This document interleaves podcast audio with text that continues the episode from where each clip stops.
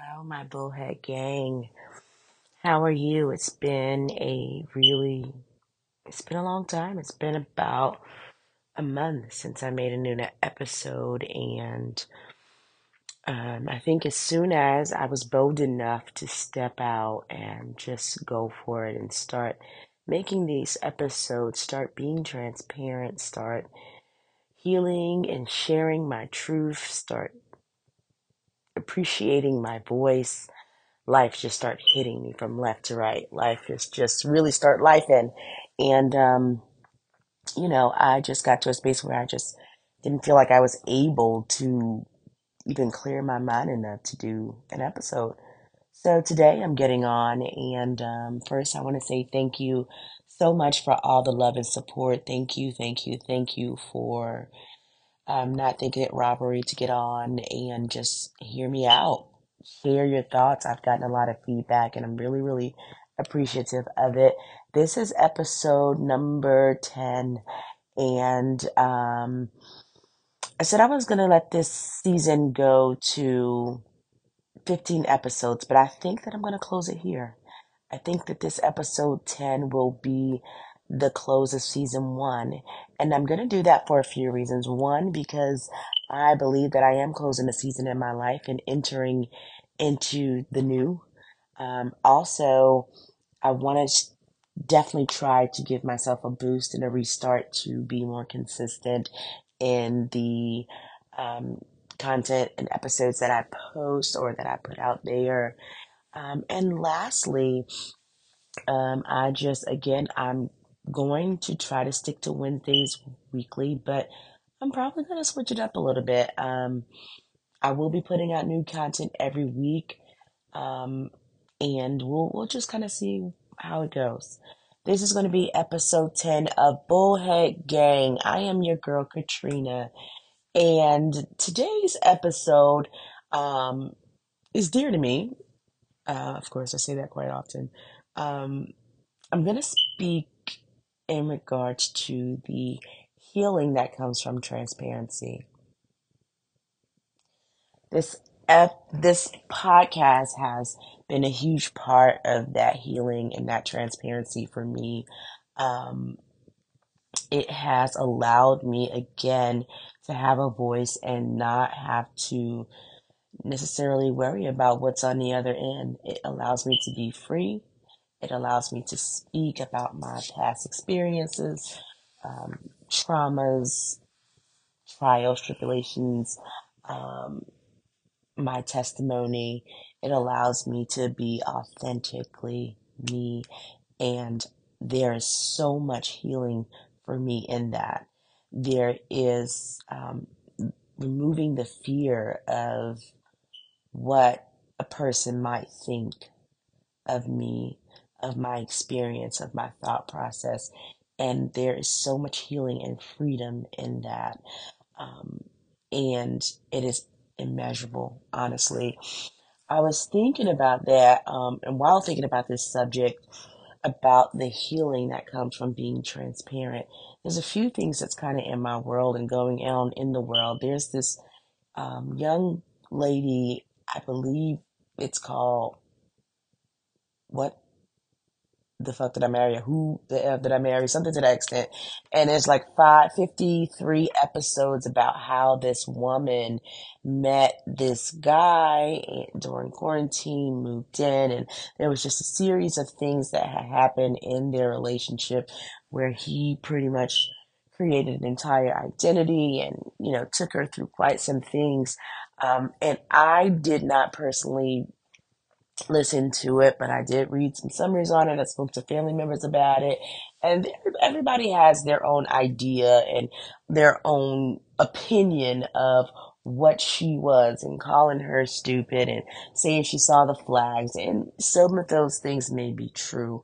But I believe the truest thing to that is that, and I think the biggest point to why she was finally exposing herself. She was finally okay with putting it out there because there is a true healing that comes from transparency, um, comes from being able to tell the story and understand, find the lesson in it, grow from it, and then present it to the world, not only for your, for not only for you to forgive and free yourself, but to be able to help someone else. The most beautiful thing about being transparent, sharing your testimony, um, sharing just, I mean, just your truth is that you do not have to necessarily worry. It's no longer putting you in a space of fear about what people will think, fear of who they'll call you or what they'll call you, um, fear of how you're perceived, fear of somebody else telling your story and what they add to it and take away. When you allow yourself to speak in your truth, to be completely transparent and honest, you allow yourself to be free.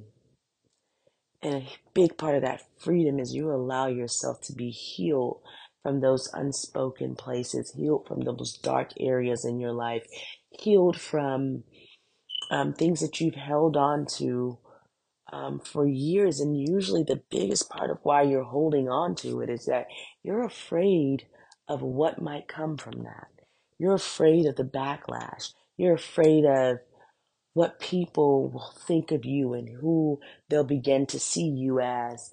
Um, but when you really, really begin to love yourself, um, when you begin to accept who you are, accept your trials, accept accept your past, accept things that you did in ignorance, things that you did in just being selfish, things that you did just because you wanted to, because you wanted to experience it, or you know whatever was the driving force to the the choices that you've made in your past, whether you know it was from hurt, pain, um, deception, manipulation. You know, when you bring yourself to a place that you can, you become okay with your own truth. I think that's a place of arrival. Um, you know, so many people see that place of arrival, that feeling of accomplishment, that feeling of becoming, and they attach it to monetary things, um, value, tangible things. Um, and you know, the truth of the matter is that in life, those things come and go. They're in a cycle. Um, but when you can bring yourself to a point of embracing and loving and being just okay. And when I say okay, being able to stand firm and be bold and who you are and being willing and able to tell your story, to, t- to speak of your flaws, um, and do that, it is a healing, it is a freeing feeling. And I truly think for me, that's a place where I am today in my life. Like, um, I find myself even in like different conversations in like regards to relationship or regards to um, my past failures, if you will, um, being able to say, you know, that action was driven by my anxiety or that action was driven because I've seen similar before, or I was triggered by, you know, what you said to me, and it, it really drove my mind. I'm an overthinker. I'm a person that will reflect on a thing. We have a conversation. I'll probably replay that conversation in my head maybe 10 times and process it after we've had the conversation over and over again. And sometimes it can be a really good thing, and then sometimes it's it's to my it, really is sometimes to my own demise. Um, but I've learned that stuff about I've learned that about myself. I've learned that um, when a thing doesn't settle in my spirit or doesn't settle with my heart, or, you know, I'm afraid um, of an outcome, um, that I will continually think on it. And sometimes it gets to a point where I feel like I'm obsessing over a thing. And I, but I will replay that action or that thing that you said to me or that thought or, you know, I will replay it so many times in my head to figure out if there was something that I could have done to either save it or something that I could have done um, to maybe not to save you. Um, and I find that in doing that, my overthinking really, um, it sometimes allows me to have thoughts or have scenarios, things that probably are not necessarily your thought process are happening, but I've thought about it so many times that I've created so many different narratives, and I do understand and I've learned that that's that's something that's driven from that comes from fear. And again, the fear is usually what the outcome is going to be for me. The fear is usually me trying to control a narrative. Um, the fear is sometimes the rejection. Um, and I've found myself most recently able to be, you know, to say, even to my partner, um, like, you know, I'll come back and I'm like, you know, I, I said that or I did that. And it's, you know, it's, it's an anxiety or it's a fear of, you know, a rejection because I faced this in a previous relationship or, um, because, you know, this is my thought process. I thought this way because your, you know, your action, it triggered me. Um, in that transparency, in those moments of honesty, um, I've found myself to feel more free with opening up and expressing myself. I found myself feeling okay if your response is not one that's favorable. And that's empowering for me. It's taking the power back to say, this is my truth and this is who I am. I appreciate if you stay, but I'm okay if you choose to leave. Because I am comfortable within me. Um, and I feel that to be a huge place of arrival. I'm 36 years old and I've seen a lot and I've done a lot. Um, but I really have found myself to become just more grateful, okay with me standing alone. I'm also grateful for the people who stand next to me, but I've become so much more firm in my stance about being alone. I've been able to articulate my feelings a little better, express um, what I mean, um, stand on what I say, and just be comfortable with Katrina Victoria Wallace. And I'm grateful for that. And that's a huge part of my healing process. It's a huge part of um, me seeing myself as worthy, knowing that I am enough. I am enough to stand in my truth, to be who I am, to acknowledge that the past is the shapings of me, but it does not determine anything, anything in regards to my future. That I get to create that, that I am in charge of that. Um, and that's been my experience. Um, and I also just think that the woman, you know, the young lady who decided to tell her story, she didn't leave it up to anyone else to add narratives, to, you know, to coddle her in her telling the story, to, you know, make false act. She didn't leave it to anyone else to make the story pretty, but she told that story as gruesome as it could have probably felt as you know, whatever it, she told the story and she gave it and she told her truth. And she was free from that. I'm sure uh, she is free from that. She's free from anyone adding anything else to it because she told it herself.